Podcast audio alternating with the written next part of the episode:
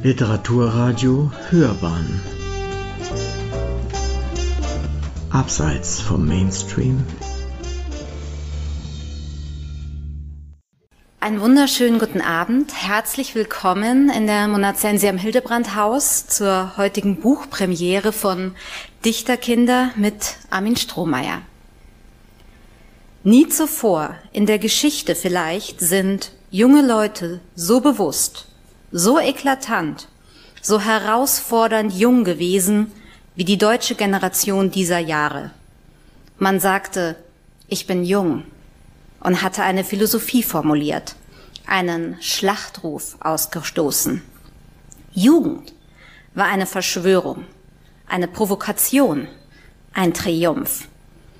Wenn wir uns in unseren kahlen Stuben trafen oder draußen im Wald oder beim Krämer im Dorf, tauschten wir geheime Blicke aus und Winke. Ich bin jung. Ich auch. Dein Glück. Die Alten sind Schweine und Narren. Ja, wie Klaus Mann es hier sehr eindringlich formuliert, es war ein ganz neues Lebens- und Generationsgefühl, auch ein sehr eigenes Generationsgefühl, das um 1920 in München vorherrschte. Der Geist einer neuen Zeit war angebrochen und Erika und Klaus Mann hatten sich diesem neuen Geist der Nachkriegsgeneration ganz und gar verschrieben. Mit Bubikopf und Zigarette verkörperte Erika Mann den Typus der neuen Frau. Sie liebte abenteuerliche Reisen und rasante Autofahrten, fuhr selbst sogar Rennen. Klaus Mann stand seiner Schwester in nichts nach und brach zudem in seinem Leben und Schreiben offen die Tabus um Homosexualität. Beide lebten, schrieben und liebten mit vereinten Kräften gegen die bestehenden Konventionen an, stürzten sich von einem Skandal in den nächsten, reisten um die Welt, genossen aber auch den Wohlstand der Eltern und die privilegierten Verhältnisse, in die sie nun mal hineingeboren waren. 1925 feierte Klaus Manns Drama Anja und Esther einen Skandalerfolg. Auf der Bühne standen neben den beiden Manns auch Gustav Gründgens, der auch Regie führte, Mopsa Sternheim, die für das Bühnenbild verantwortlich war, und Pamela Wedekind. Mit Pamela Wedekind war Klaus Mann übrigens verlobt, obwohl ihr eigentlich jetzt seine Schwester in sie verliebt war. Erika Mann wird dann stattdessen Gustav Gründgens heiraten, wobei der eigentlich eher den Männern als den Frauen zugeneigt war. Pamela heiratet Klaus dann nicht, ähm, sondern stattdessen Mopsas Vater, äh, Karl Sternheim. Ja, Liebe, Verrat und Drama. Sie merken schon, Armin Strohmeier hat seinen Untertitel sehr gekonnt und treffend gewählt. Wenn man sich damit beschäftigt, mit dieser Zeit, mit diesen Biografien, dann erinnert es mitunter fast an sein mehrteiliges Fernsehdrama oder wenn man heutiger Perspektive vielleicht eher einer Netflix-Serie, was sich da im, im Freundeskreis der beiden ältesten Mannkinder abspielte. Es ist in jedem Fall nicht zu leugnen, dass es eine ganz große Faszination ausgeht von dieser Dichterkindergeneration mit ihren berühmten Eltern, ihren Skandalen, Liebschaften, aber eben auch sehr tragischen Lebenswegen und Enden. Der promovierte Germanist und Autor Armin Strohmeier hat es mit seinem hervorragend und breit recherchierten Buch nun geschafft, all diese schillernden Fäden zusammenzuführen. Er konnte dabei auf einen gewissen Erfahrungsschatz zurückgreifen, denn er ist uns als Literaturarchiv und Ihnen als Leserinnen und Leser bereits durch eine Vielzahl an vielbeachteten Biografien und Porträts bekannt, wie etwa über Annette Kolb. Was diese aktuelle Publikation, insbesondere auch wieder aus unserer Perspektive, so besonders macht, ist, dass sie es schafft, einerseits gut recherchierte Informationen zu diesen miteinander verstrickten Biografien zu vermitteln und andererseits diese schillernde Faszination zu transportieren, die von der Generation der Dichterkinder ausging. Es ist quasi die perfekte Kombination aus Literaturwissenschaft und ausgezeichneter Unterhaltung. Ganz in diesem Sinne wünsche ich Ihnen und uns jetzt einen interessanten und anregenden Abend. Armin Strohmeier wird im Anschluss signieren und wenn Sie Fragen haben, dürfen Sie ihm dann die gerne beim Signieren stellen und auch das Café Mon wird geöffnet sein für das abschließende Glas Wein oder Bier oder Wasser. Einen schönen Abend. Herzlich willkommen, Armin Strohmeier.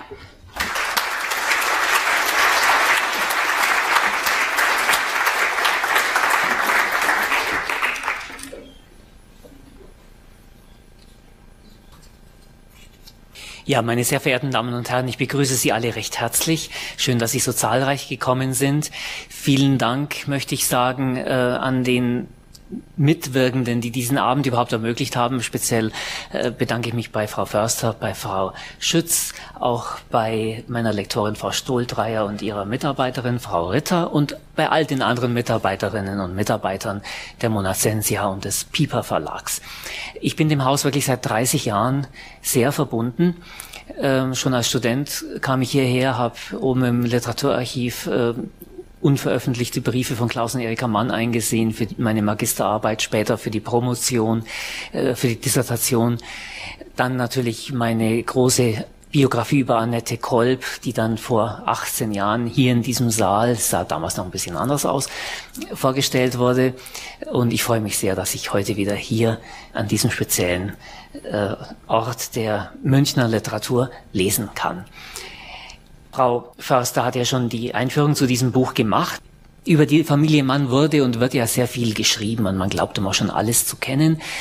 Ich hatte irgendwann, denke ich, schon den guten Einfall zu erkennen, dass über diesen künstlerischen Freundeskreis der Dichterkinder, die nannten sich auch selber so, die Dichterkinder, in dieser Art und Weise eines populären Sachbuches noch nicht gearbeitet wurde. Das war für mich so der Ausgangspunkt, dieses Buch zu schreiben, um diese fünf Freunde des innersten Kreises, Klaus und Erika Mann, Pamela Wedekind, Mopsa Sternheim und Annemarie Schwarzenbach. Der Kreis wurde dann während der Arbeit an dem Buch immer größer und größer. Es kamen natürlich andere hinzu, Gustav Gründgens, ähm, René Crevel, der französische Surrealist, ähm, Rudolf von Ripper, ein Zeichner, äh, Ricky Hallgarten, auch ein begabter Zeichner, Therese Giese und andere. Und mir lag eben daran, nicht nur die Geschichte dieses Freundeskreises, dieses künstlerischen Freundeskreises nachzuerzählen, sondern anhand dieser Schicksale. Und es sind wirklich Schicksale.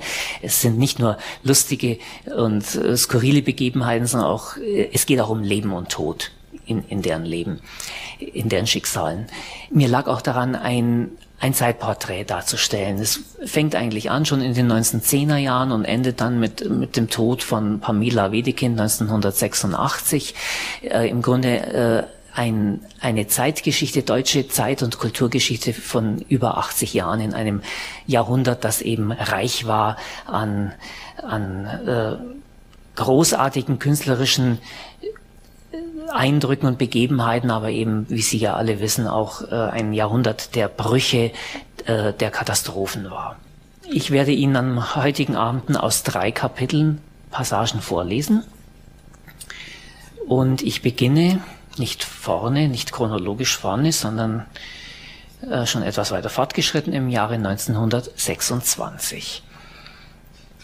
Klaus Mann hatte sich im Frühjahr 1926 in Nizza in einem vornehmen Hotel einquartiert, um dort an seiner Kindernovelle zu arbeiten. Das war die literarische, seine literarische Antwort auf die Novelle seines Vaters Unordnung und frühes Leid.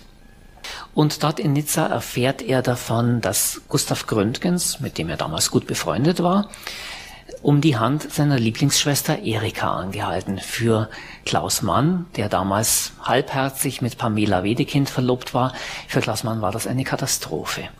Dieses Kapitel trägt den Titel Kannst du mir mal sagen, warum ich Idiot heirate? Für Gründgens dürfte das Motiv für eine Heirat mit der Tochter des berühmten Thomas Mann klar gewesen sein. Was Erika Mann dazu trieb, bleibt letztlich ein Rätsel. Die Aussicht auf eine Protektion durch Gründgens an den Hamburger Kammerspielen. Deren Intendant Erich Ziegel übernimmt 1926 zusätzlich das Deutsche Schauspielhaus in Hamburg.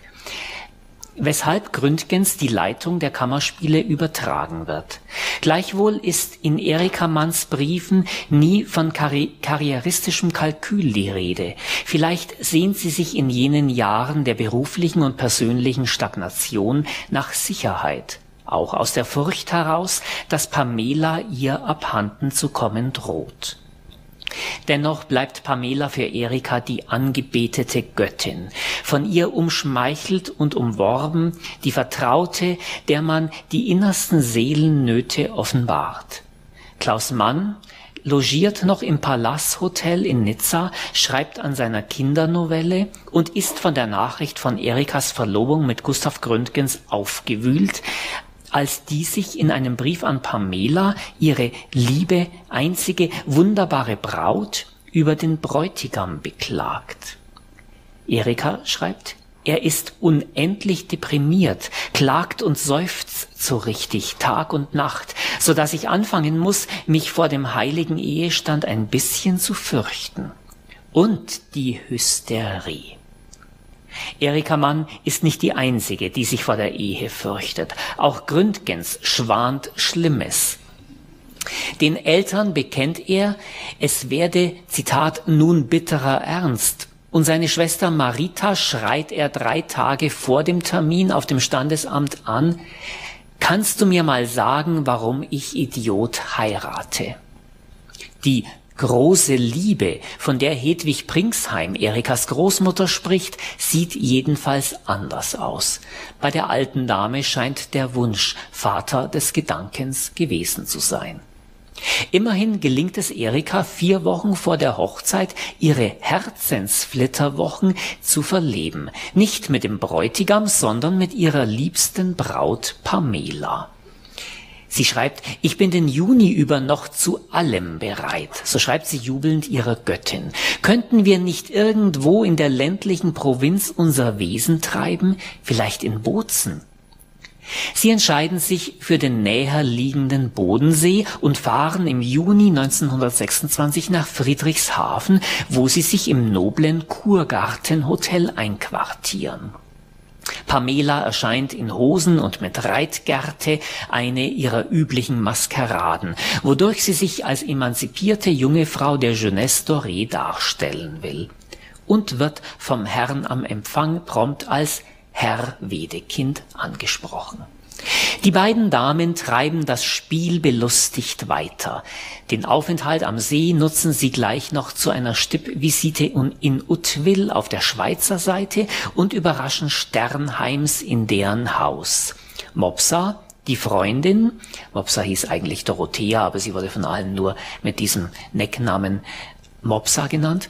Mopsa, die Freundin, ist da und die drei jungen Frauen haben sich allerlei zu erzählen, spazieren am Ufer entlang, gehen schwimmen.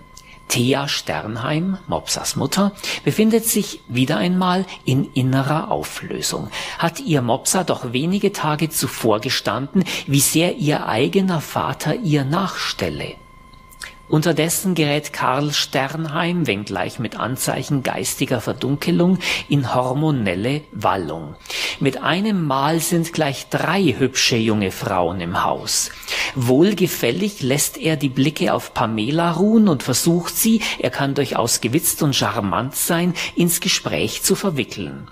Thea ist eifersüchtig und notiert säuerlich, Erika, die Tochter Thomas Manns, Pamela, die Tochter Frank Wedekins, 18 und 19-jährig, lebende Figuren zur Schule von Uznach, eine Komödie Karl Sternheims, besuchen Mopsa, Burschikos, emanzipiert, ein Produkt von freier Schulgemeinde und bürgerlich saturierter Bohème-Atmosphäre. Auf ihren Spaziergängen fuchtelt Pamela mit einem Reitstöckchen herum. Ich stelle sowohl der Mädchen als auch meinen totalen Mangel an gegenseitiger Neugier fest. Soweit Thea Sternheim. Die Hausherrin kann nicht ahnen, dass die mühsam gewahrte Fassade ihres Lebens bald wie ein Kartenhaus zusammenstürzen wird. Thea Sternheim sorgt sich in jenen Wochen mehrfach um Mopsa. Bei der Tochter wird ein Tumor diagnostiziert und kurze Zeit nach Erikas und Pamelas überraschendem Besuch wird sie in einer Zürcher Spezialklinik operiert. Man entfernt ein Teratom, im Volksmund auch falscher Zwilling oder Wundergeschwulst genannt ein Keimzelltumor, der Gewebearten wie Haut, Haare, Zähne, Muskelfasern enthalten kann. Die Operation gelingt und Thea Sternheim, die vor der Tür gewartet hat, schreibt erleichtert, aber auch angewidert über das Geschwür, das man ihr präsentiert. Sie schreibt, in einer Schüssel schwimmt eine Gallertähnliche, eher gelb als rot aussehende Fleischkugel von acht bis zehn Zentimetern Durchschnitt. Der Professor schneidet sie vor mir in zwei. In dem kompakteren Teil zusammengeknäuelte fahlblonde Haare, zwei Zähne. Ich bin vor Entsetzen sprachlos. Der Arzt erläutert, das ist ein verunglückter Zwilling ihrer Tochter. Die Natur, gnädige Frau. Moibi, Mopsa, wird in ihr Zimmer gefahren, eingebettet. Eine Stunde lang liegt sie röchelnd und Galle erbrechend da. Soweit Thea Sternheim. Während Thea noch am Krankenbett ihrer langsam genesenden Tochter wacht, laufen in München die Vorbereitungen zur Hochzeit von Erika Mann und Gustav Gründgens. Die beiden Familien wollen sich an jenem Tag kennenlernen. Freunde sind eingeladen, das Aufgebot ist bestellt, das Mittagessen am Starnberger See ebenso wie das Abendessen in der Mannschen Villa in München-Bogenhausen geordert. Doch im letzten Moment sagt Pamela ohne Begründung ab. Vielleicht, weil sie nicht als halbherzig Verlobte an der Seite von Klaus stehen will, vielleicht, weil sie es nicht erträgt, dass ihre beste Freundin heiratet. Auch Vater Gründgens und seine Tochter Marita erscheinen nicht. Sie haben einen Autounfall, es geht glimpflich ab, aber sie verpassen den Termin. So ist von Seiten Gustavs nur seine Mutter Emilie angereist und vielleicht ist der Bräutigam darüber sogar froh, hat er doch, was sein Elternhaus anbelangt, den bildungsbürgerlichen Familien Mann und Pringsheim gegenüber einen ausgeprägten Minderwertigkeitskomplex. Mag er auch Unsicherheit verraten, so wird Erika schlicht von Angst geschüttelt, wie sie Pamela gesteht. Sie schreibt, Halt es, wie du willst, Prinz Wunderhold, und bete in jedem Fall ein bisschen für mich. Es ist Sonntagvormittag, der 24. Juli 1926. Der Chauffeur der Familie Mann wartet vor dem Haus in der Poschinger Straße. Erika Mann und Gustav Gründgens, Thomas Mann und Emilie Gründgens steigen ein. Dahinter wartet ein Taxi, das Klaus, Monika und Golo aufnimmt. Die Automobile starten und erreichen eine Viertelstunde später den Petersplatz, wo sich das Standesamt befindet. Dort warten bereits weitere Familienangehörige und Freunde. Die Trauzeremonie ist kurz und bürokratisch pragmatisch. Thomas Mann und Katjas Zwillingsbruder Klaus Pringsheim, der ein wohlgefälliges Auge auf den Bräutigam geworfen hat, sind Trauzeugen. Erika berichtet wenig später ihrer geliebten Göttin, wie sie Pamela noch immer tituliert, bemüht munter, wobei aus ihren Worten eher das Entsetzen spricht. Sie schreibt, ja, Pamela, es war schon ein großer Schreck. Wieso der Herr auf dem Standesamt noch ganz freundlich Fräulein Mann zu mir sagte, als er uns ermahnte, doch lieber richtig herum den Tatort zu betreten. Gustav Gründgens links und ich rechts, wir hatten es natürlich falsch gemacht. Und dann plötzlich herrschte er mich an, jetzt unterschreiben Sie, Frau Gründgens. Ein großer Schreck war es schon. Danach fährt die Hochzeitsgesellschaft nach Feldafing am Starnberger See, wo im noblen Hotel Kaiserin Elisabeth das Mittagessen serviert wird. Gute, aber teure Forellen, wie Klaus Mann seiner ferngebliebenen Pamela berichtet. Abends sind die Familien samt Freunden zu einem legeren Fest in der Poschi, in der Poschinger Straße, versammelt. Selbst die Großeltern Pringsheim sind gekommen, Hedwig wie eine Herzogin mit schwerem Perlenschmuck. Und sogar die blendend schöne Tilly Wedekind, die ja offiziell noch immer Klaus Manns künftige Schwiegermutter darstellt, wenngleich sie selbst das nicht ernst nimmt. Die Stimmung ist ausgelassen, auch der Alkohol trägt dazu bei. Gustav Gründgens bildet sich etwas darauf ein, dass der so berühmte und hanseatisch kühle Thomas Mann ihm das Du angeboten hat und lässt es sich gern gefallen, dass sein Trauzeuge Klaus Pringsheim mit ihm flirtet. Während Erika Klaus, Monika Golo und die Freunde Ricky Hallgarten und Wilhelm Emanuel Süßkind ihren fröhlichen Schabernack treiben und auf Musik von Schellackplatten, Tango und Chemie tanzen. Die Geschenke werden ausgepackt. Thomas und Katja haben, ganz entgegen ihrer sonstigen repräsentativen Art, dem Brautpaar keine seltene Klassikerausgabe überreicht, sondern einen Zitatapparat, wo man Toilettenpapier abzieht und der spielt üb immer Treu und Redlichkeit. Es gibt Ansprachen, Einlagen und gespielte Szenen. Der mit Thomas Mann befreundete Schriftsteller Bruno Frank, ein Nachbar aus dem Herzogpark, spricht ein paar launig feierliche Worte. Und Ricky Hallgarten als Bauer verkleidet bringt einen Sketch in bayerischer Mundart dar. Höhepunkt ist natürlich eine kleine Festrede Thomas Manns, der alle ergriffen lauschen.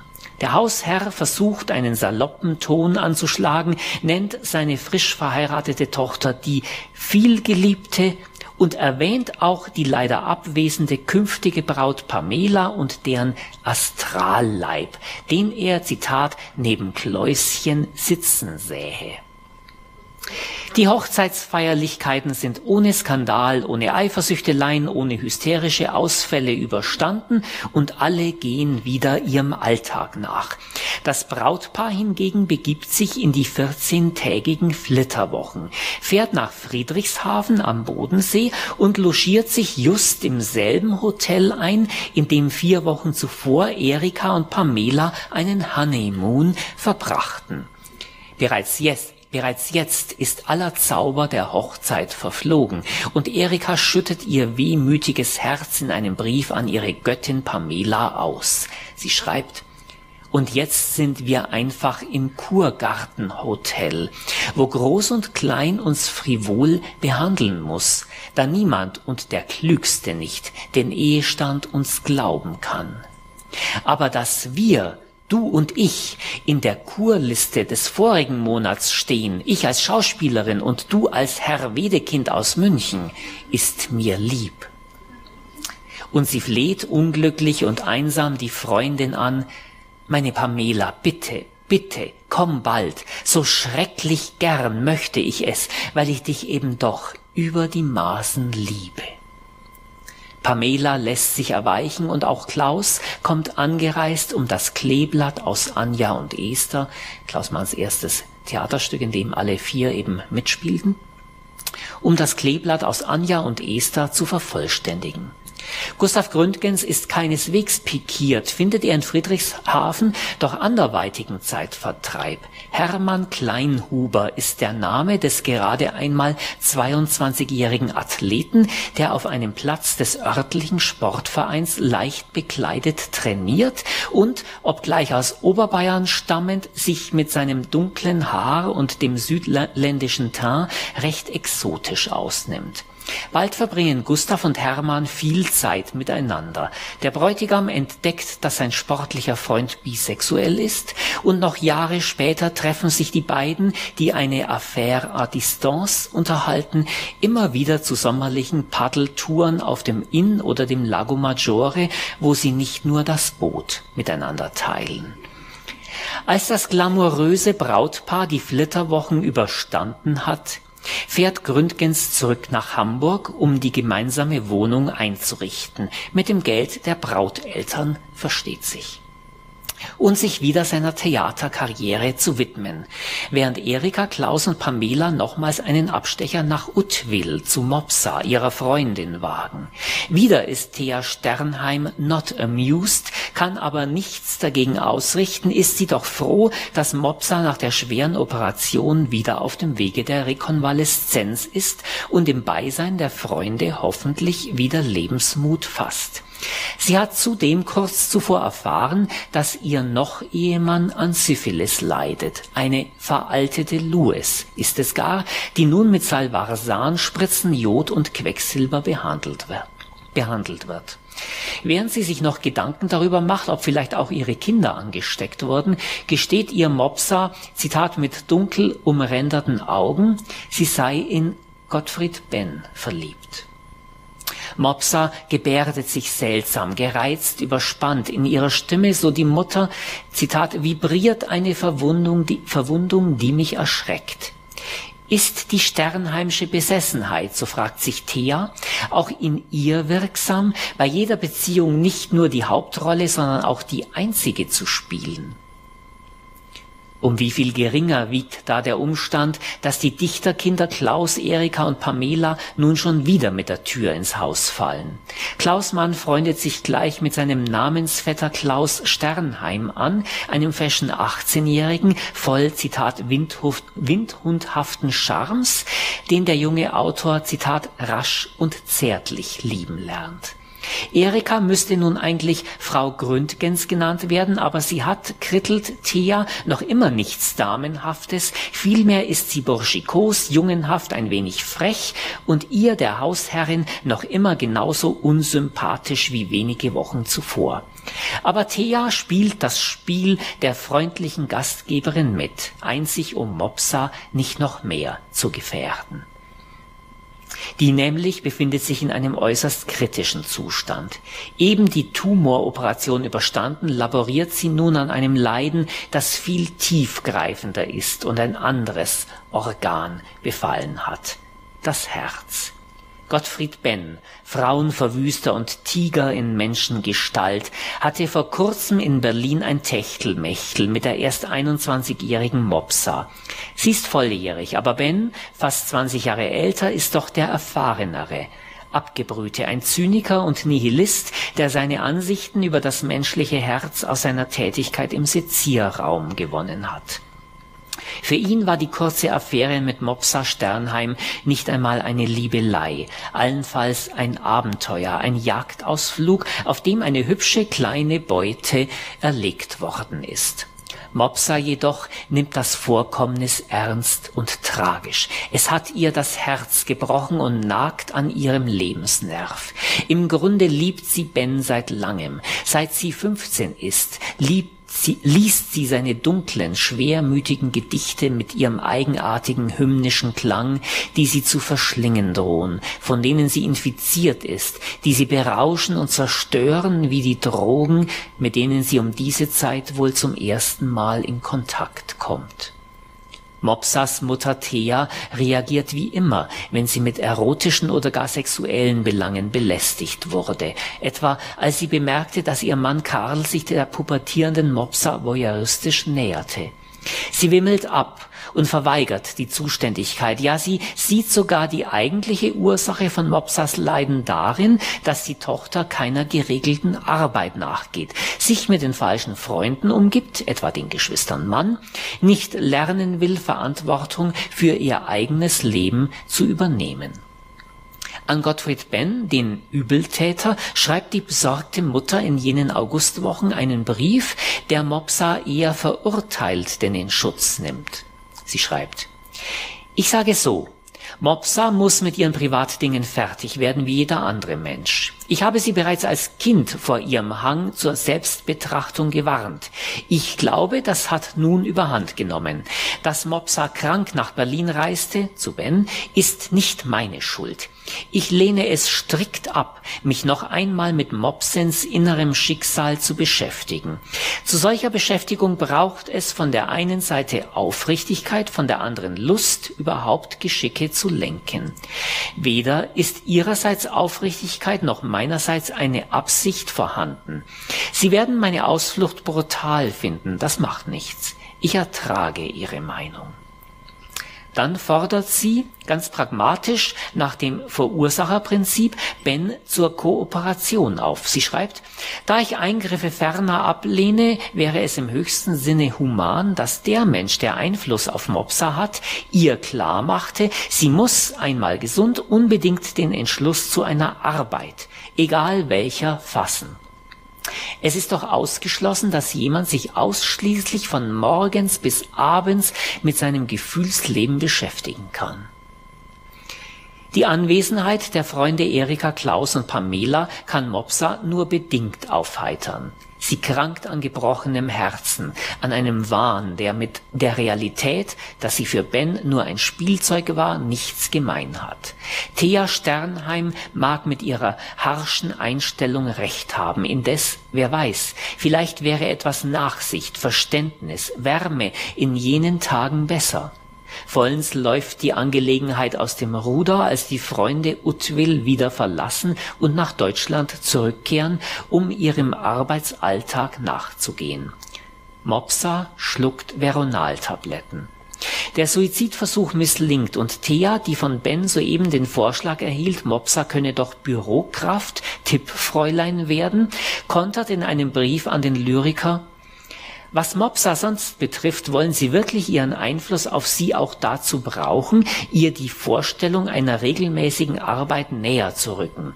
Nur kommen Sie um Gottes Willen nicht mit dem Schreibmaschinenvorschlag, der von Ihnen gemacht nur ein passender Vorwand für Sie sein würde, vier, fünf Veronaltabletten auf einmal zu schlucken.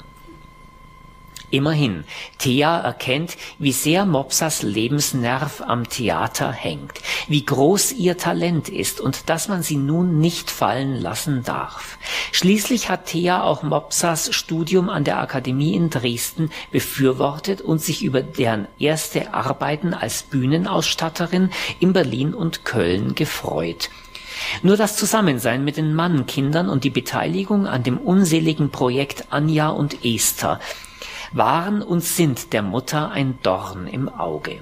Sie schreibt, nach wie vor meine ich, wäre der Beruf einer Ausstatterin für Mopsa am geeignetsten. Sie hat besonders für Kostüme geschmackvolle Einfälle und inkliniert für die Theateratmosphäre.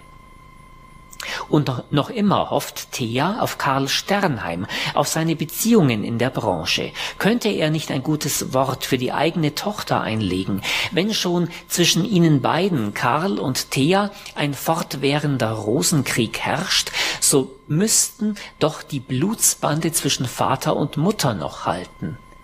Thea spinnt diesen Faden in ihrem Schreiben an Ben fort. Sie schreibt, mit Sternheims Beziehungen zum Theater wird es auch trotz der veränderten Geschäftslage nicht schwer halten, mit Reinhard oder Barnowski das eine oder das andere zu arrangieren.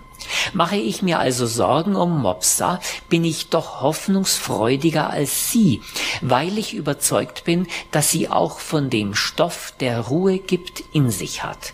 Bei ihr wird die Frage die sein, welche Veranlagung die Oberhand gewinnt. Wie wahr und doch wie naiv. Die Dichterkinder sind allesamt von hellen wie dunklen, lebensbejahenden wie abgründigen Veranlagungen durchzogen. Sie alle tanzen auf einem Seil, hoch über der Manege und ohne Sicherungsnetz. Wenn sie das Gleichgewicht verlieren, werden sie stürzen. Sie alle vollführen diesen Trapezakt auf Leben und Tod.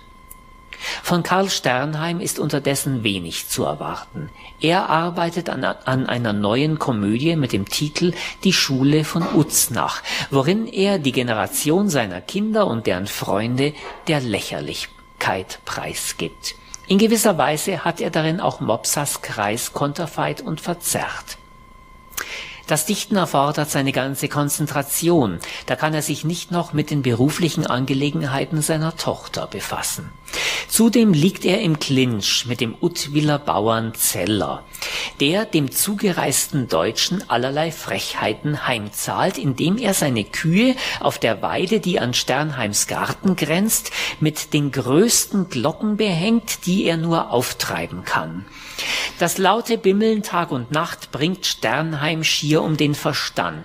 So liegt er nachts schlaflos da, verflucht den Bauern Zeller und denkt sehnsüchtig an Pamela Wedekind, deren erneuter Auftritt in Utwil ihn im Innersten erschüttert hat. Er weiß, er wird auch diese Frau erobern. Thea ahnt wohl davon, verbietet es sich aber wie üblich darüber nachzudenken. Und Mopsa? Sie geht nach Berlin, logiert sich zur Untermiete ein, ganz in der Nähe ihres Freundes Klaus Mann.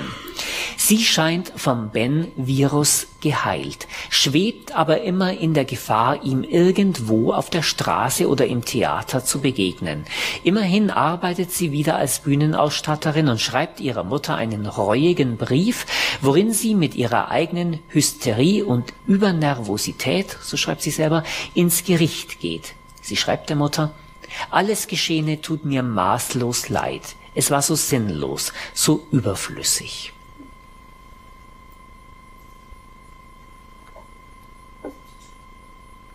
Klaus Mann bemüht sich in diesen Wochen sehr um eine Wiederannäherung an Pamela.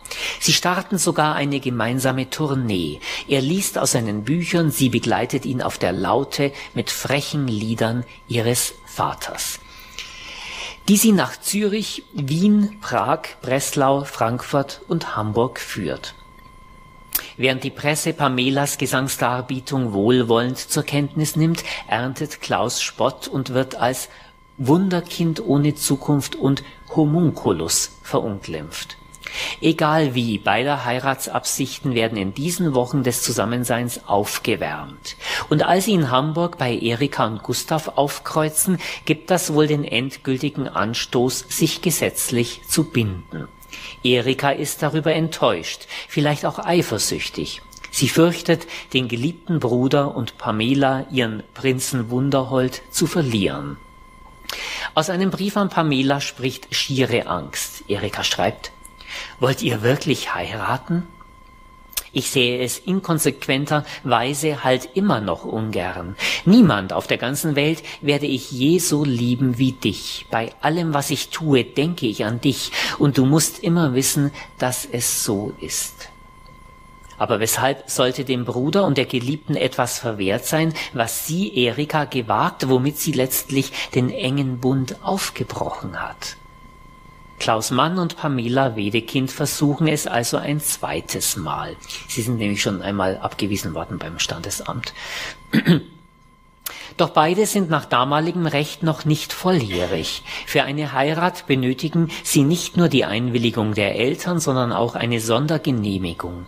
Klaus Mann geht aufs Münchner Standesamt, um sich zu erkundigen, welche Dokumente und Anträge er brauche. Ihm wird beschieden, er müsse beim Vormundschaftsgericht vorsprechen. Gemeinsam mit seiner eigens angereisten Schwester Erika betritt er also, beide haben sich adrett herausgeputzt, das Gebäude am Maria-Hilf-Platz. Doch weder die himmlische noch die irdische Macht erbarmt sich des jungen Mannes. Als sie endlich vor dem zuständigen Richter stehen, staucht der den Antragsteller zusammen, er solle gefälligst die Hände aus den Hosentaschen nehmen. Damit sind sie abgefertigt und können unverrichteter Dinge gehen. Und auch vom Justizminister höchstpersönlich kommt wenig später ein ablehnender Bescheid, den Dichtersohn vorzeitig mündig zu erklären. Klaus Mann tut nun, was er in jenen Jahren immer tut. Er münzt die Niederlage in einen Sieg um, indem er die Klatschpresse beliefert und damit wieder im Scheinwerferlicht der Öffentlichkeit steht. Gleich in zwei Blättern, in Leipzig und Berlin, erscheint wenig später seine Glosse Als ich heiraten wollte. Darin offenbart er seiner Fangemeinde diese ins Witzige gewandelte Anekdote. Er schreibt, man macht es uns schwer, man behandelt den Untertan unwirsch, selbst wenn er nichts als das durchaus Löbliche will. So scheucht man uns auf den Pfad des Lasters. Dort lustwandeln wir wieder, aber man gebe uns nicht die Schuld. Das mit dem häuslichen Glück muss ich zunächst verschieben. Aber ich bin heilig entschlossen, es wieder in Angriff zu nehmen, wenn ich erst 21 Jahre alt bin. Das Heiratsvorhaben ist also erneut verschoben, aber weder Klaus noch Pamela glauben ab diesem Zeitpunkt noch ernsthaft daran. Aus Utwil treffen unterdessen Kärtchen und Briefe an Pamelas Adresse ein, von Karl Sternheim. Pamela hält sich noch bedeckt, weder Klaus noch Erika dürfen einstweilen davon erfahren. Und Klaus? Er betrachtet den Hausstand des Ehepaars Gründgens in Hamburg, liest Erikas Klagebriefchen und begreift, Für die Ehe ist er doch nicht geschaffen, zumal in Paris René Crevel wartet, den er noch immer anhimmelt und in Marseille und Nizza die schwarzen Matrosen recht umstandslos zu haben sind. Ja, aus der Ehe äh, aus der Heirat von Klaus Mann und Pamela Wedekind wird natürlich nichts.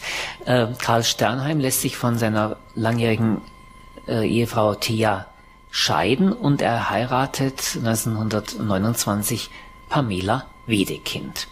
Äh, für Klaus, obwohl die Freundschaft zu Pamela ohnehin schon gelitten hat, für Klaus ein schwerer Schlag, eine Enttäuschung, ein Verrat an diesem Freundesbund dieser Dichterkinder.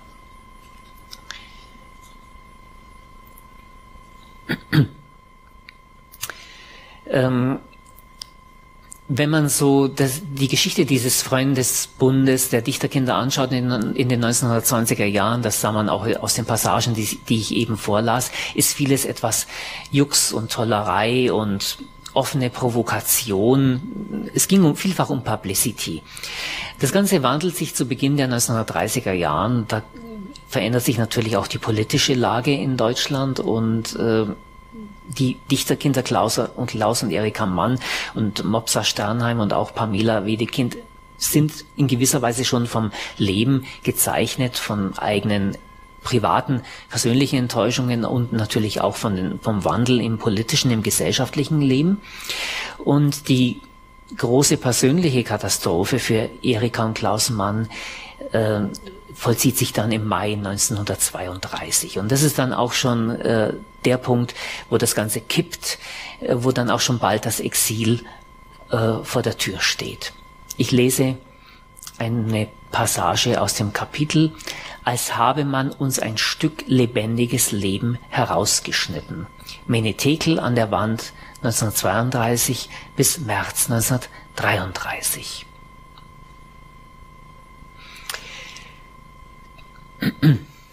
Doch der Tod sitzt den Dichterkindern und ihrer Clique im Nacken.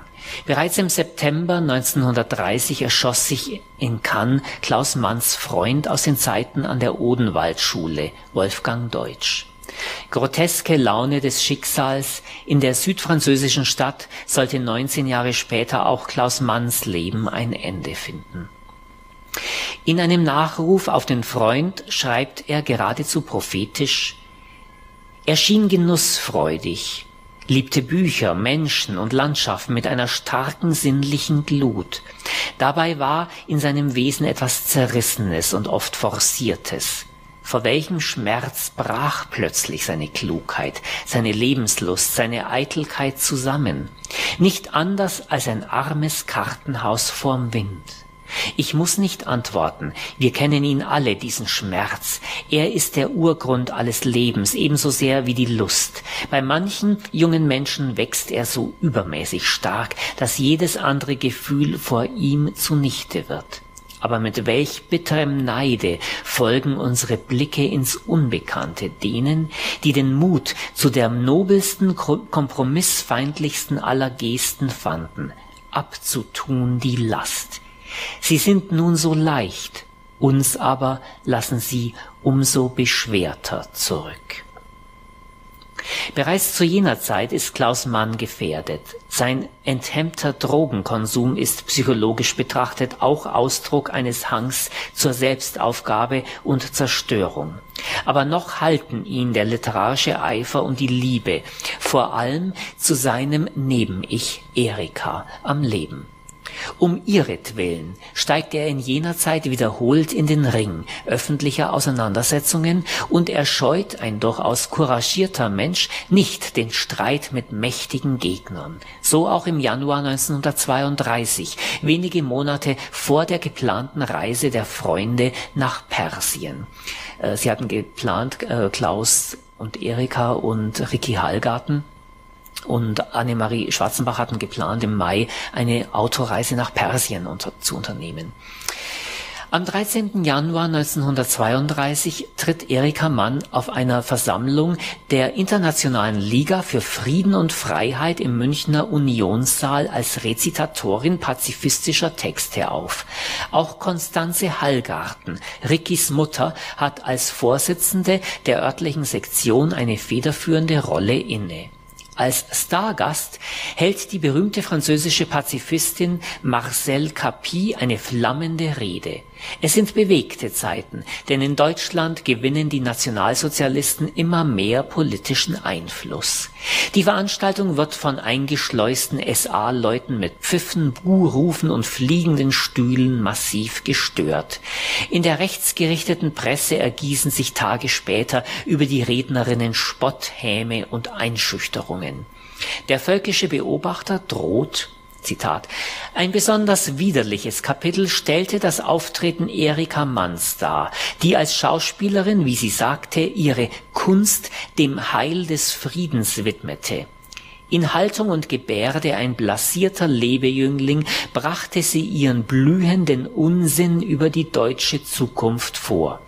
Das Kapitel Familie Mann erweitert sich nachgerade zu einem Münchner Skandal, der auch zu gegebener Zeit seine Liquidierung finden muss auch andere nationalsozialistische Blätter, so Die Front und Illustrierter Beobachter, versuchen mit ihrer rüden Rhetorik die Rednerinnen jenes Abends einzuschüchtern und zu diskreditieren, indem sie die Liga als Zitat Club von Irrenhausanwärterinnen und Zuhälterinnen der jüdischen Sklavenhalter beschimpfen man stößt sich an Erikas Erscheinungsbild, ihrem Kurzhaarschnitt, ihren androgynen Zügen und verunglimpft dies als Zitat heillose Begriffsverwirrung.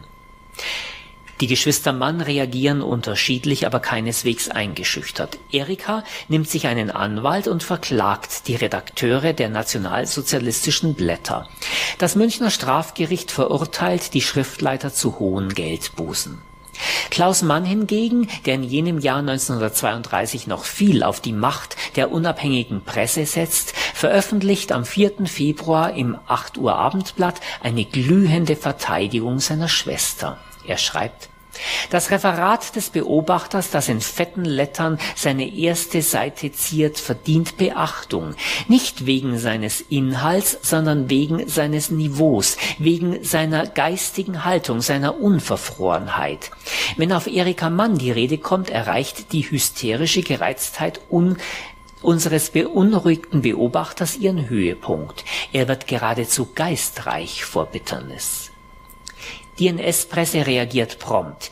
Das Satireblatt Die Brennnessel droht Klaus Mann in einem offenen Brief unverhohlen, Zitat, es gibt eine junge Generation, die ungeistig genug ist, um dir einmal furchtbar auf die Pfoten zu klopfen. Doch du brauchst keine Angst zu haben, Kläuschen. Es wird mit dieser Feststellung kein Angriff auf deinen zarten Knabenkörper geplant. Du wirst nur so nebenher vernascht. Das sind freilich Plänkeleien im Vergleich zu dem, was den Manns in, in den nächsten Monaten noch bevorstehen wird.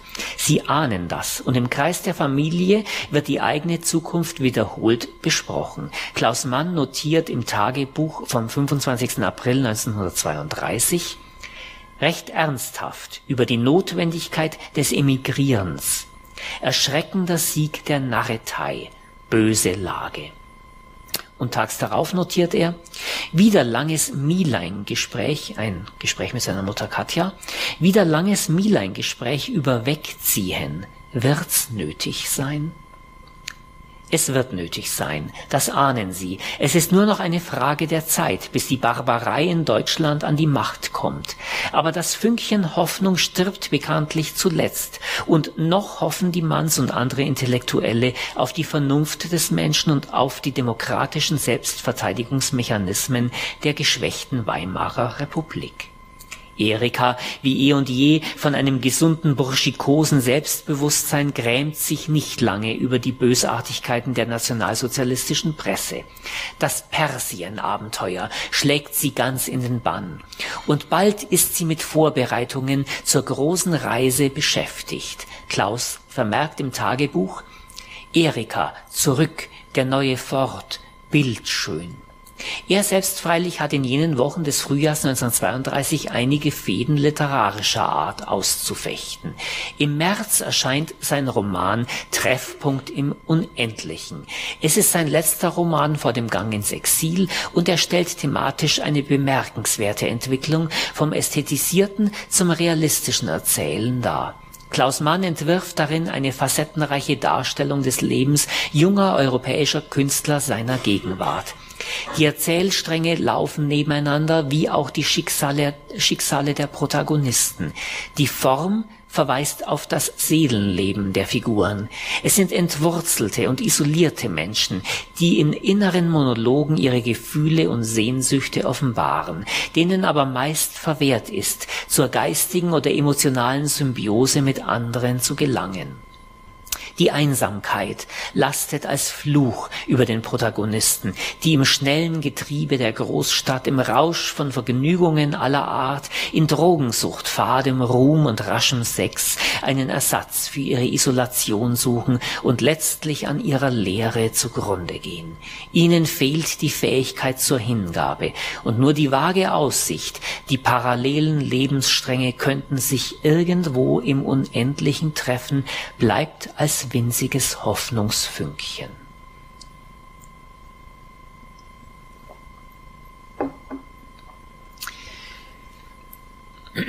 Dieser Roman Treffpunkt im Unendlichen ist meiner Auffassung nach ein durchaus ein Meisterwerk des modernen Romans. Von den meisten Kritikern der damaligen Zeit wird das Buch allerdings äh, verrissen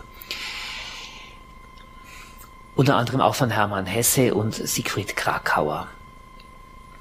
Siegfried Krakauer attestiert dem Autor, er sei, Zitat, ein verschmiertes Talent, der Roman sei, Zitat, eine wendige Schmiererei und einfach zum Kotzen. Ein harsches Urteil, das meiner Ansicht nach überhaupt nicht äh, zu halten ist. Es ist der schlimmste Rundumverriss seit der Uraufführung von Anja und Esther. Klaus Mann liest ihn fünf Tage vor der geplanten Abreise mit Schwester und Freundin und Freunden nach Persien und kann sich an Erikas neuem Fort, der stolz vor der Poschi parkt und in der Sonne glänzt, kaum erfreuen. Er schreibt Krakauers bitterböser Aufsatz in der Frankfurter. So notiert er an jenem Tag im Tagebuch. Schon gescheit, aber dann hat man doch wieder gar nichts davon, weil zu voreingenommen, neidisch und essentiell böse. Erika verscheucht des Bruders schlechte Laune und treibt ihn zur Eile an. Die Vorbereitungen zur großen Tour nach Persien sind in vollem Gange. Und ähnlich der Rundherumreise, das war die Reise 1928, die um den ganzen Globus führte, Ähnlich der Rundherumreise viereinhalb Jahre zuvor soll auch dieses Abenteuer medial aufbereitet und vermarktet werden. Erika hat eine professionelle Expeditionsausrüstung zusammengekauft oder was sie eben darunter versteht. Am Tag vor dem geplanten Aufbruch, es ist der 4. Mai 1932, lassen sich die angehenden Globetrotter noch adrette Frisuren verpassen, zwängen sich in Automobilisten-Overalls und werden von einem Filmteam für die Wochenschau porträtiert. Erika ist ganz in ihrem Element. Klaus hingegen, von Krakauers Verriss getroffen, schreibt nach einer Überdosis Eukodal, ein Rauschgift, nach einer Überdosis Eukodal noch ganz benommen, missmutig ins Tagebuch, morgens etwas Übelkeit, Nachwirkung, Kotzen. Ricky, Annemarie, Diabek in deren Fort Los, Friseur, Fortwerke, Schneider Ostermeier, Emelka, die Filmgesellschaft Emelka, Geisel Gasteig, die Overalls angeschminkt, an die fünf Stunden für blödsinnige Wochenschauaufnahmen, immer durch Regen gehindert, zermürbend. Die Abreise wird wegen des Regenwetters um einen Tag auf den 6. Mai verschoben. Der 5. Mai, ein Donnerstag, das Fest Christi Himmelfahrt, verläuft zunächst ruhig. Der Himmel hat aufgeklart, die Sonne scheint. Die Geschwister packen ihre Sachen. Klaus arbeitet noch an einem Vortrag. Annemarie Schwarzenbach ist bereits mit gepacktem Koffer im Hause Mann. Und auch Rickys enge Freundin, die Zeichnerin Eva Herrmann, die vor einiger Zeit aus Amerika zurückgekehrt ist und nun in der Schweiz lebt, ist zu Besuch. Ricky Hallgarten ist noch in der Nacht nach einer feuchtfröhlichen Feier der Freunde in der Münchner Regina Bar mit dem Auto nach Holzhausen bei Utting am Ammersee gefahren, wo er seit längerem ein kleines Haus gemietet hat. Von dort ruft er am Vormittag des 5. Mai zweimal an. Erika solle eine bestimmte Sorte Benzin tanken, zudem erteilt er einen Rat bezüglich der ersten Reiseetappe nach Prag. Niemandem schwant Schlimmes. Nach dem sonntäglichen Mittagessen sitzt die Familie plaudernd beisammen. Da klingelt das Telefon. Katja Mann nimmt den Hörer ab. Es ist die Polizei. Klaus Mann hat die Szene in seinem Lebensbericht der Wendepunkt so beschrieben. Als wäre es gestern gewesen und ich kann's nicht vergessen. Das Gesicht meiner Mutter war plötzlich sehr ernst geworden, ein graues Gesicht, als wäre ein Aschenregen darauf gefallen. Ich höre ihre Stimme. Es muss gestern gewesen sein. Ein heiseres Flüstern, dabei respektvoll und korrekt, wie es sich gehört bei fernmündlichem Verkehr mit der Obrigkeit. Ricky Hallgarten hatte sich gegen zwölf Uhr mittags eine Kugel ins Herz geschossen. Ehe er es tat, hatte er die Zugefrau in den Garten geschickt, um dort etwas zu erledigen. Eine schlaue Maßnahme, denn er wollte sie in der Nähe haben, falls er verwundet, aber nicht tot ihrer Hilfe bedürfte. Als einzigen Abschiedsgruß hinterließ er einen Zettel, auf den er in seiner barock verschnörkelten Schrift die folgenden Worte gemalt hatte Sehr geehrter Herr Wachtmeister, habe mich soeben erschossen. Bitte Frau Thomas Mann in München zu benachrichtigen, zu benachrichtigen, ergebenst Ricky Hallgarten. Ich sehe meinen Vater, gestern war es, wie er, über die kauernde Erika geneigt, ihr plötzlich verwildertes, zerzaustes Haar liebkoste und ihr die Tränen trocknete mit seinem großen, nach Eau de Cologne duftenden Taschentuch. Komm, komm, komm, sagte der Vater. Du hast noch immer viele Freunde und sie alle lieben dich. Aber sie hörte nicht auf zu wimmern. Was für ein Wahnsinn. Sie sah so jung aus, wie sie da schluchzend hockte, kleines Mädchen vom Schmerz geschüttelt mit widerspenstiger Mähne über dem tränennassen, hilflos verzerrten, zuckenden Gesicht. Ich stürzte nach oben, ziellos, selbst dem Wahnsinn nah. Aber meine Stube im zweiten Stockwerk war leer. Nur die halbgepackten Koffer, kein Ricky. Hatte er mir gar nichts mehr zu sagen? Ich lauschte nichts. Ja, dieser Selbstmord von Ricky Hallgarten, äh, des engen Freundes von Erika und Klaus. Klaus war auch immer ein bisschen in ihn verliebt. Ähm, das ist für die Geschwister, für die Dichterkinder ein Menetekel an der Wand. Ähm, die persönliche Katastrophe, die in ihr Leben einbricht, aber kurz darauf eben auch die politische Katastrophe, der Aufstieg der Nazis und die Machtübernahme durch die Nationalsozialisten. Und sie gehen dann eben im März 1933 ins Exil. Der Freundesbund zerbricht im Grunde. Pamela Wedekind ähm, hat sich ja schon vorher mit Karl Sternheim verheiratet. Mopsa Sternheim geht auch ins Exil. Sie heiratet einen Zeichner namens Rudolf von Ripper, ein Abenteurer, der eine Zeit lang auch bei der französischen Fremdenlegion diente, ein begnadeter Zeichner. Äh, Pamela Wedekind bleibt äh, in der Zeit des Nationalsozialismus in Deutschland. Äh, sie arrangiert sich mit den Gegebenheiten, ohne jetzt äh, Parteigängerin zu sein, aber sie arrangiert sich auch mit Hilfe von Gustav Gründgens, äh, bekommt sie äh, Engagements als Schauspielerin in Berlin und München. Und dieser Freundesbund, dieser enge Freundesbund der Dichterkinder zerbricht eben nach und nach. Nach dem Krieg versuchen sie durchaus wieder ähm, Anschluss aneinander zu finden, aber die Vorbehalte äh, einander äh, sind zu groß. Äh, Erika Mann und Pamela Wedekind, die sich ja einstmals liebten, sie treten wieder in Kontakt zueinander. Lange Zeit treffen sie sich nicht. Sie schreiben sich nur Briefe. Sie haben offensichtlich Angst, sich wieder zu begegnen. Ein anderes Schicksal, von dem ich zum Abschluss Ihnen noch kurz berichten möchte, ist das von Mopsa Sternheim. Äh, die Bühnenausstatterin, die eben äh, diesen Rudolf von Ripper heiratet. Und beide sind stark drogenabhängig. Ripper kämpft nicht nur mit künstlerischen Mitteln gegen, gegen Faschismus und Nationalsozialismus. Als Freiwilliger zieht er, ähnlich Klaus und Erika Mann, auf Seiten der Republikaner in den Spanischen Bürgerkrieg. Während die Freunde jedoch als Kriegsberichterstatter unterwegs sind, um die Weltöffentlichkeit über die Ereignisse vor Ort zu informieren und vor den Gefahren des Faschismus zu warnen, dient Ripper, der bereits aus seiner Zeit in der Fremdenlegion Fronterfahrung hat, als Co-Pilot eines Kampfflugzeugs. Pilot ist kein geringerer als der kommunistische französische Dichter André Malraux. Der Flieger wird im Einsatz abgeschossen. Malraux kommt mit kleinen Blessuren davon. Ripper hingegen erleidet schwere Verletzungen. Monatelang muss er in einem spanischen Hospital hinter der Front zubringen. Er kehrt daraufhin nach Paris zurück, wird dort aber von französischen Feldjägern festgenommen. Er war einst aus der französischen Fremdenlegion desertiert und gilt seither als fahnenflüchtig. Man überstellt ihn in das Armeegefängnis Cherche Midi, später in das Militärhospital Val de Grasse, da ein Furunkel am Bein eine Blutvergiftung verursacht. Eine Amputation kann gerade noch abgewandt werden. Mopsa seine Frau, ist zu jener Zeit wieder einmal bankrott. Drogensucht und eine Entziehungskur haben ihre restlichen Ressourcen aufgezehrt. Zudem steht sie damals in einer Liebesbeziehung zu dem Verleger Walter Landauer, der in Amsterdam die deutsche Literaturabteilung des Verlags Allert de Lange leitet.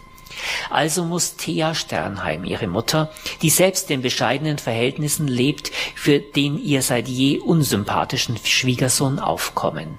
Sie macht Geld locker und kann ihn freikaufen, schweren Herzens, wie sie Mopsa mitteilt. Die Beziehungen zwischen Mutter und Tochter die Beziehung zwischen Mutter und Tochter ist damals an einem Tiefpunkt angelangt.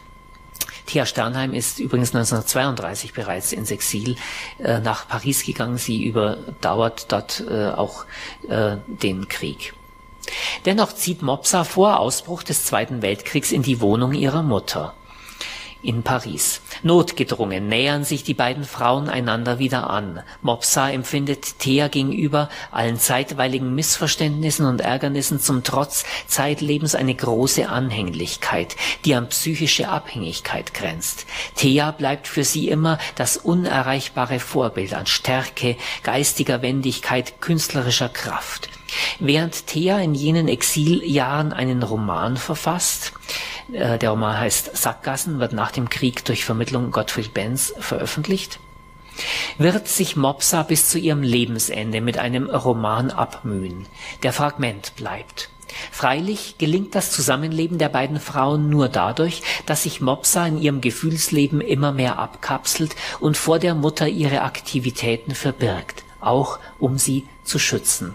Mopsa Sternheim hat ihre ihr Gefühlsleben zeitlebens vor der Mutter ziemlich verborgen. Es gab auch, das beschreibe ich auch in dem Buch in einem Kapitel, eine leidenschaftliche ähm, Ménage à trois, eine Liaison zu dritt äh, von Mopsa, ihrem Mann Rudolf von Ripper und René Crevel, diesem französischen Dichter, die also wirklich ein Verhältnis zu dritt hatten, eine, eine Zeit lang. Als die deutschen Truppen Anfang Juni 1940 auf Paris vorrücken, wird Thea Sternheim, die noch immer die deutsche Staatsbürgerschaft besitzt, von den französischen Behörden aufgefordert, sich mit höchstens 30 Kilogramm Gepäck im Stadion Velodrome d'Hiver am Boulevard de Grenelle einzufinden. Mopsa, staatenlos, entgeht zu diesem Zeitpunkt der Erfassung wohl deshalb, da sie in den amtlichen Verzeichnissen deutscher Bürger im Ausland nicht mehr auftaucht. Sie hilft der Mutter beim Packen und begleitet sie zum angegebenen Ort. Am 10. Juni werden mehrere hundert Frauen zum Velodrom, vom Velodrom zum Bahnhof gebracht und mit der Eisenbahn nach Gürs in Südfrankreich transportiert.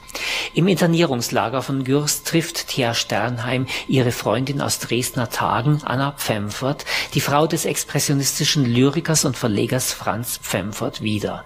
Drei Tage später macht sich Mopsa Sternheim gemeinsam mit den Freunden Franz und Pauline Maserel und Marguerite Bloch eigenständig auf, um nach Gürs zu gelangen und die Lage vor Ort zu erkunden. Einen Tag darauf wird, wird Paris von den Deutschen kampflos besetzt.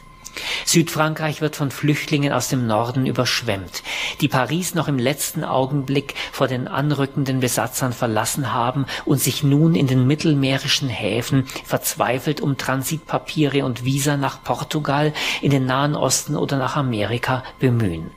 Anna Segers hat dies in ihrem Roman Transit eindrücklich beschrieben unter den Flüchtigen im Mauseloch Marseille sind viele Exilanten aus Deutschland und Österreich, Juden und Regimekritiker jeglicher Couleur.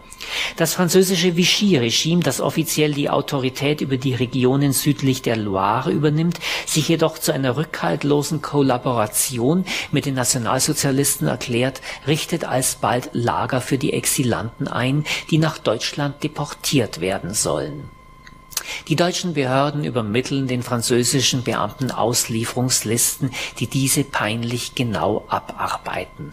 Es gelingt Thea Sternheim, aus dem Lager von Gürs zu fliehen und sich bei Freunden in Nizza zu verstecken. Sie versteckt sich einige Zeit in Nizza, kann dann sogar nach Paris zurückkehren und wird dann erstaunlicherweise, als sich die Lage in Paris soweit beruhigt hat unter der deutschen Besatzung, kann Thea Sternheim dort den ganzen Krieg überdauert, überdauern, ohne weiter verfolgt zu werden. Anders Mopsa. Zunächst wird sie von den deutschen Verwaltungsbeamten erkennungsdienstlich schlicht übersehen. Doch Mopsa ist nicht von der Art, sich wegzuducken und lediglich abzuwarten, bis Krieg und Besatzung vorüber sind. Sie will aktiv am Kampf gegen die Nationalsozialisten teilnehmen. Anfang 1942 nimmt sie Kontakt zur Resistance auf.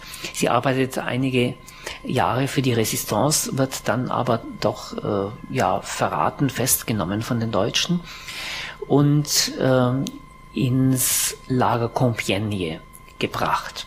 Compiègne ist ein Abschiebelager. Am 31. Januar 1944 wird Mopsa Sternheim gemeinsam mit 958 französischen Frauen nach Deutschland deportiert ins Frauenkonzentrationslager Ravensbrück im nördlichen Brandenburg. Sie wurde zuvor in diesem französischen, äh, in diesem Gestapo-Gefängnis in Paris wurde sie zuvor gefoltert. Man hat ihr sämtliche Zähne ausgeschlagen. Und um sie zum Reden zu bringen, sie sollte ihre, ihre Kombattanten verraten. Aber sie hat geschwiegen und hat also niemanden verraten, selbst unter der Folter nicht.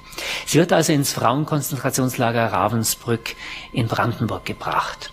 Ravensbrück ist die Hölle. In den Jahren von 1939 bis zur Auflösung des Lagers im April 1945 waren dort und in den Außenlagern rund 153.000 Häftlinge, meist Frauen und Kinder, auch ein kleinerer Anteil Männer, interniert. Rund 28.000, so eine Schätzung, kamen ums Leben.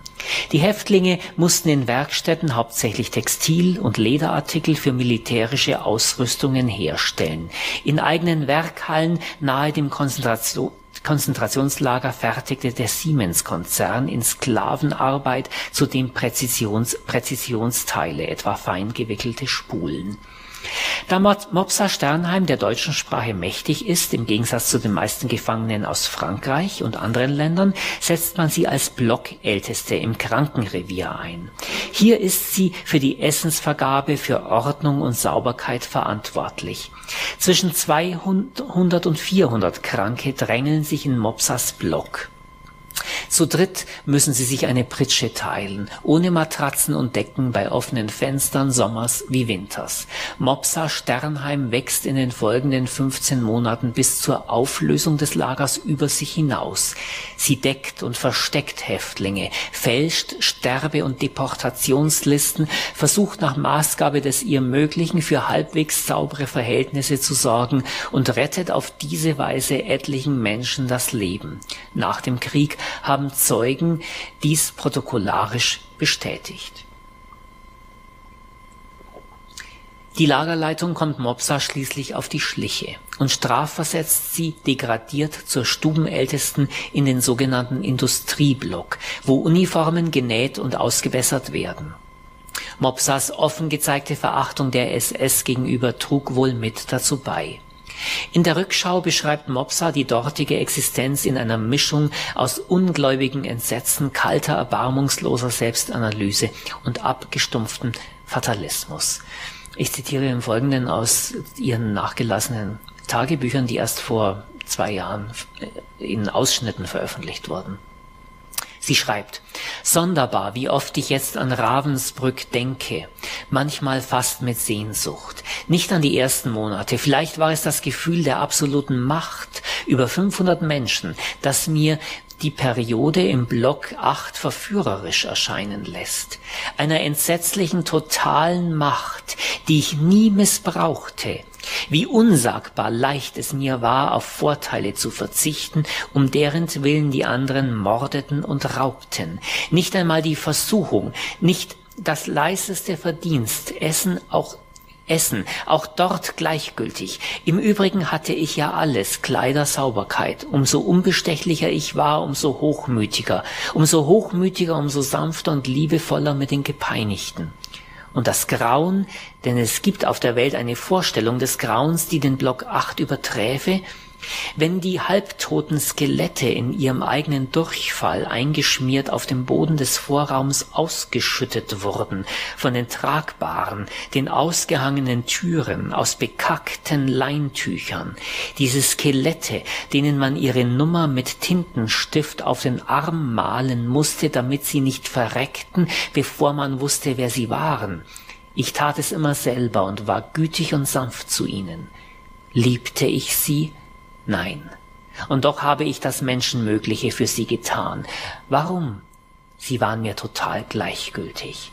War es nicht eine geheime Lust am Grauen? Warum tat ich diese Arbeit, die ekelerregend war? Um zwei hatte ich einen reinen weißen Kittel an. Um zwei Uhr fünfzehn war er voller Scheiße. Diente meine Gegenwart wirklich nur dazu, die Pflegerinnen zu verhindern, bestialisch mit den Sterbenden umzugehen? Oder zog mich das grauenhafteste Grauen hin? Und warum haftet der Waschraum mit seinen Dutzend nackten Leichen als etwas unsagbar Groteskes in meinem Gedächtnis? Ich entsinne mich, dass ich, die, dass ich die verkrampften Finger einer verhungerten Französin aufbog.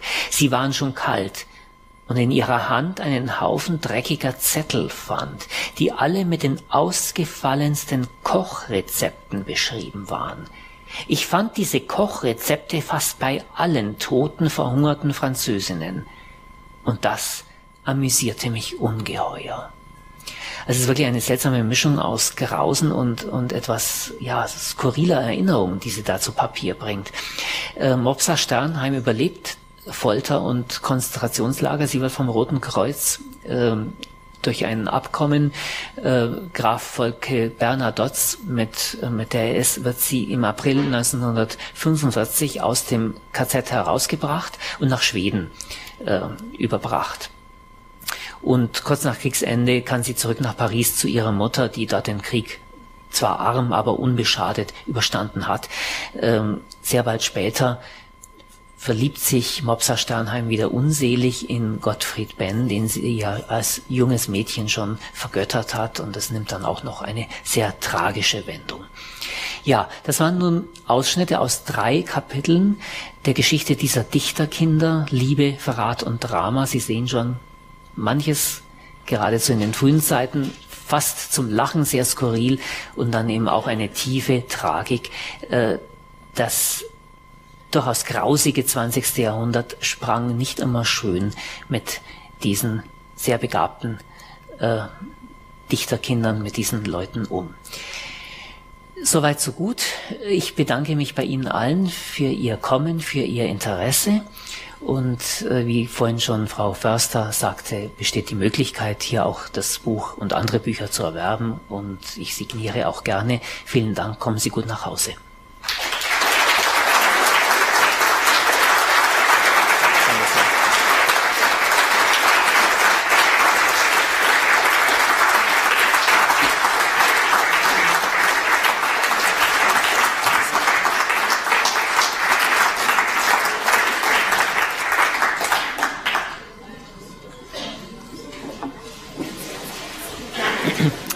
Sie haben eine wunderschöne Einführung gemacht. gemacht. Doch.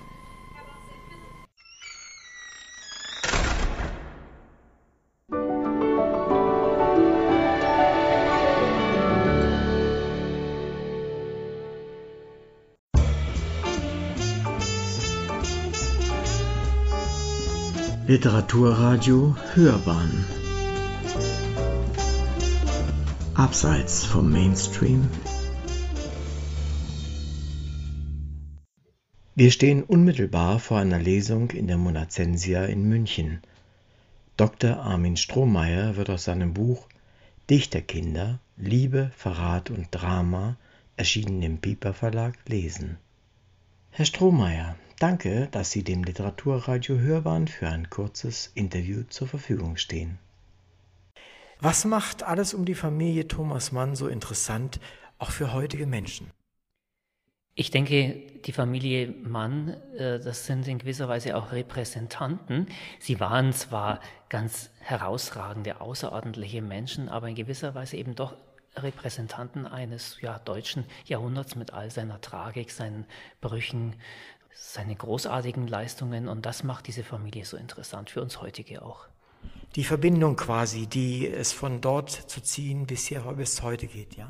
Genau, ja. Also nicht nur der klassische Voyeurismus, äh, der an bekannten Personen sich festmacht, sondern es ist mehr dahinter. Naja, ein bisschen Voyeurismus ist natürlich auch dabei. Es waren eben auch literarische Stars, nicht nur Thomas Mann, sondern auch äh, einige seiner Kinder und äh, der Bruder Heinrich Mann natürlich. Ähm, aber nochmals, sie sind Repräsentanten eines deutschen Jahrhunderts. An dieser einen Familie kann man ein ganzes Jahrhundert nacherzählen und das ist wirklich das Außerordentliche und so Spannende. Wie sieht es denn eigentlich in dem restlichen deutschsprachigen Bereich aus? Ist da die Begeisterung ähnlich? Soweit ich es beurteilen kann, ja. Und auch äh, nicht, natürlich nicht in allen europäischen Ländern, aber in etlichen europäischen Ländern wird sicherlich speziell Thomas Mann auch viel gelesen. Das liegt an seinem Werk sicherlich auch. Oder? Ganz sicherlich an seinem herausragenden Werk. Ähm, was war der Kit der damaligen Zeit, der all dies, diese später sehr bekannte Familie und die Personen, auch den Freundes, Freundeskreis, den Sie ja mit beschreiben, zusammengebracht hat und zusammengehalten? Diese Familie ist ja nicht unbedingt homogen. Es gab ja auch viel äh, Widersprüche, auch wieder Streit, unterschiedliche Anschauungen, aber nochmals, diese Familie hielt ja dann doch über die Jahrzehnte stark zusammen. Was war der Kit? Ich würde sagen, es war der Glaube, nicht nur an die Fähigkeit der Literatur, die diese Repräsentanten dieser Familie ja schrieben und produzierten, es war der Glaube an den Humanismus. Diese Familie war durchdrungen wirklich von einem bürgerlichen, aufklärerischen Humanismus, den sie verbreiten wollten mit ihrer Literatur. Mhm. Davon wird sich äh, wahrscheinlich auch einiges in dem Buch widerspiegeln, das Sie uns heute vorstellen. Ganz sicherlich, ja. Ich äh, beschreibe in dem Buch ja speziell den künstlerischen Freundeskreis um Erika und Klaus Mann. Das sind im Kern sind es fünf Freunde. Es kommen in, in einem zweiten Kreis drumherum noch ein paar andere vor. Ähm, die gingen sehr unterschiedliche Wege, natürlich auch äh, durch, die, durch den Bruch des Exils oder eben des Nicht-Exils, aber die meisten dieses Freundeskreises hatten eben auch diesen starken, sehr verinnerlichten Glauben an die Macht des Wortes, an den Humanismus. Mhm. Vielleicht zu Ihren anderen Werken, die Sie geschrieben haben. Da fällt auf, dass Sie recht viel über Frauen berichteten. Woher kommt Ihr Interesse gerade an diesen Themen? Das ergibt sich manchmal wie so, so ein Netzwerk. Ich habe 2002 war das, erschien meine große Biografie über die Annette Kolb, die übrigens hier mit der Monacensia viel zu tun hat. Äh, ich bin dem Haus hier seit 30 Jahren tatsächlich verbunden. Ähm, der Nachlass Annette Kolbs liegt hier in der Monacensia.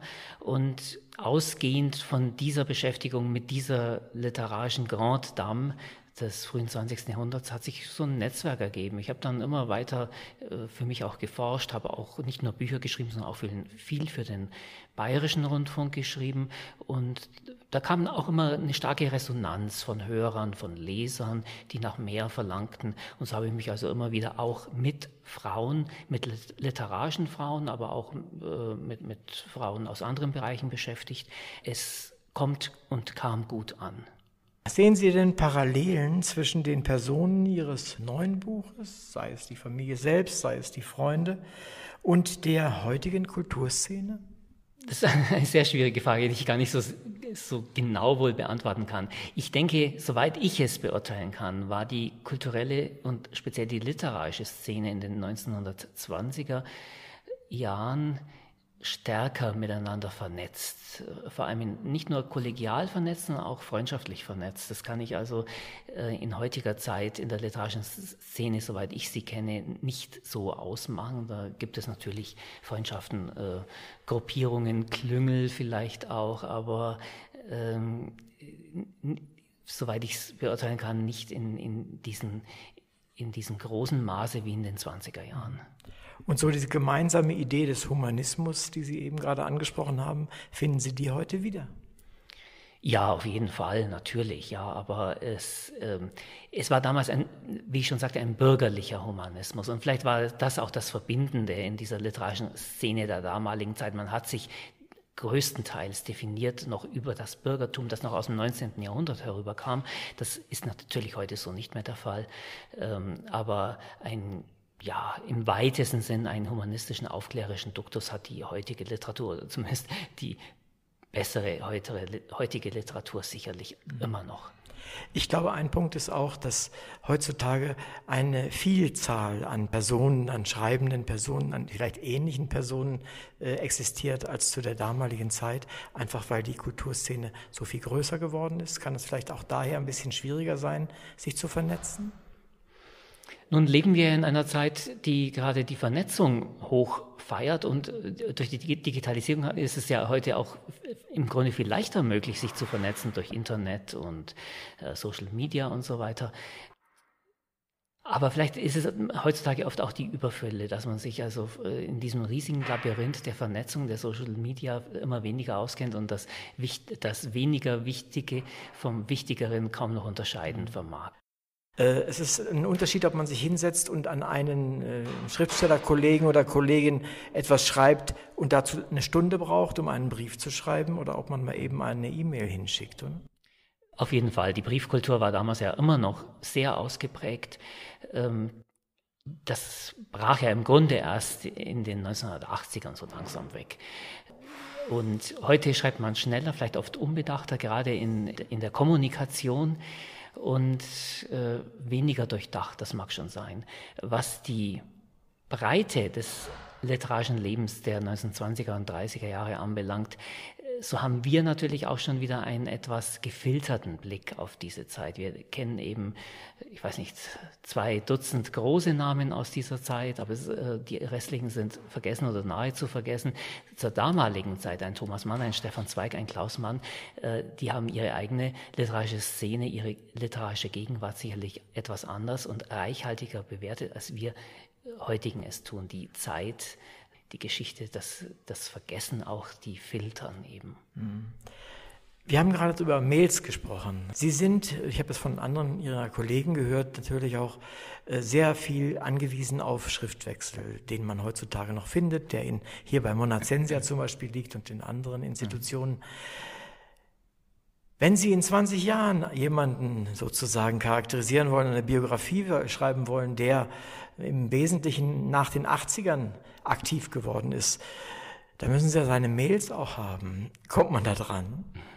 Da kommt man ganz sicherlich nicht dran, es sei denn, derjenige oder diejenige hat äh, die Mails alle ausgedruckt und schön aufbewahrt und irgendwann einem Archiv überlassen. Aber ansonsten sehe ich da für die Zukunft, für die Archive, aber eben auch für die äh, Literaturgeschichtsschreibung, sehe ich da ein großes, äh, ein, ein, ein, ein, großes Leerfeld, ein Manko. Man wird vieles nicht mehr genau nachvollziehen können.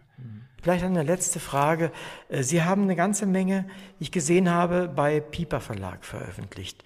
Warum gerade Piper? Was läuft da besonders gut? Ich bin bei Piper seit ungefähr ja, knapp zehn Jahren und habe für den Piper Verlag eine Reihe von ähm, Porträtbänden geschrieben über reisende Frauen oder Fra Frauen, die auch literarisch tätig waren. Meine Biografie über Annette Kolb ist dort wieder aufgelegt worden. Jetzt das Buch über den Freundeskreis um Erika und Klausmann. Die Zusammenarbeit mit Piper ist sehr angenehm. Äh, meine Bücher dort verkaufen sich erfreulicherweise äh, nicht alle, aber doch etliche ganz gut. Und was ich auch schätze, ist, dass der Verlag zwar einerseits ein sogenannter Publikumsverlag ist, der also schon eine Breitenwirkung auf dem Markt hat, hat andererseits aber auch immer noch in gewisser Weise geerdet ist. Es ist ein Münchner Verlag mit einer, mit einer großen Tradition, der sich seiner Tradition immer noch bewusst ist. Und das schätze ich persönlich, der ich ja aus Bayern auch stamme, äh, sehr. Da ist einfach noch so ein, so ein Gespür da für die eigene äh, literarische Geschichte, die dieser Verlag auch hat. Mhm. Darf ich Sie fragen, was Sie als nächstes als Thema angehen? Als nächstes schreibe ich ein Buch über Philosophinnen, an dem arbeite ich bereits, auch wieder ein, ein Buch für Pieper. Und ich habe jetzt einen umfangreichen Roman beendet, äh, für den ich bereits in den letzten Jahren zwei Stipendien bekommen hatte. Da bin ich jetzt an den letzten Arbeiten, den will ich in ungefähr drei Wochen soweit fertig haben, dass ich ihn dann Verlagen anbieten kann. Ich bin sehr gespannt, was da kommt. Das war es, denke ich, schon in diesem kleinen Interview vor Ihrer Lesung. Ich sprach mit Armin Strohmeier über sein Buch, das er heute vorstellt, Dichter, Kinder, Liebe, Verrat und Drama, der Kreis um Klaus und Erika Mann. Vielen herzlichen Dank. Danke auch.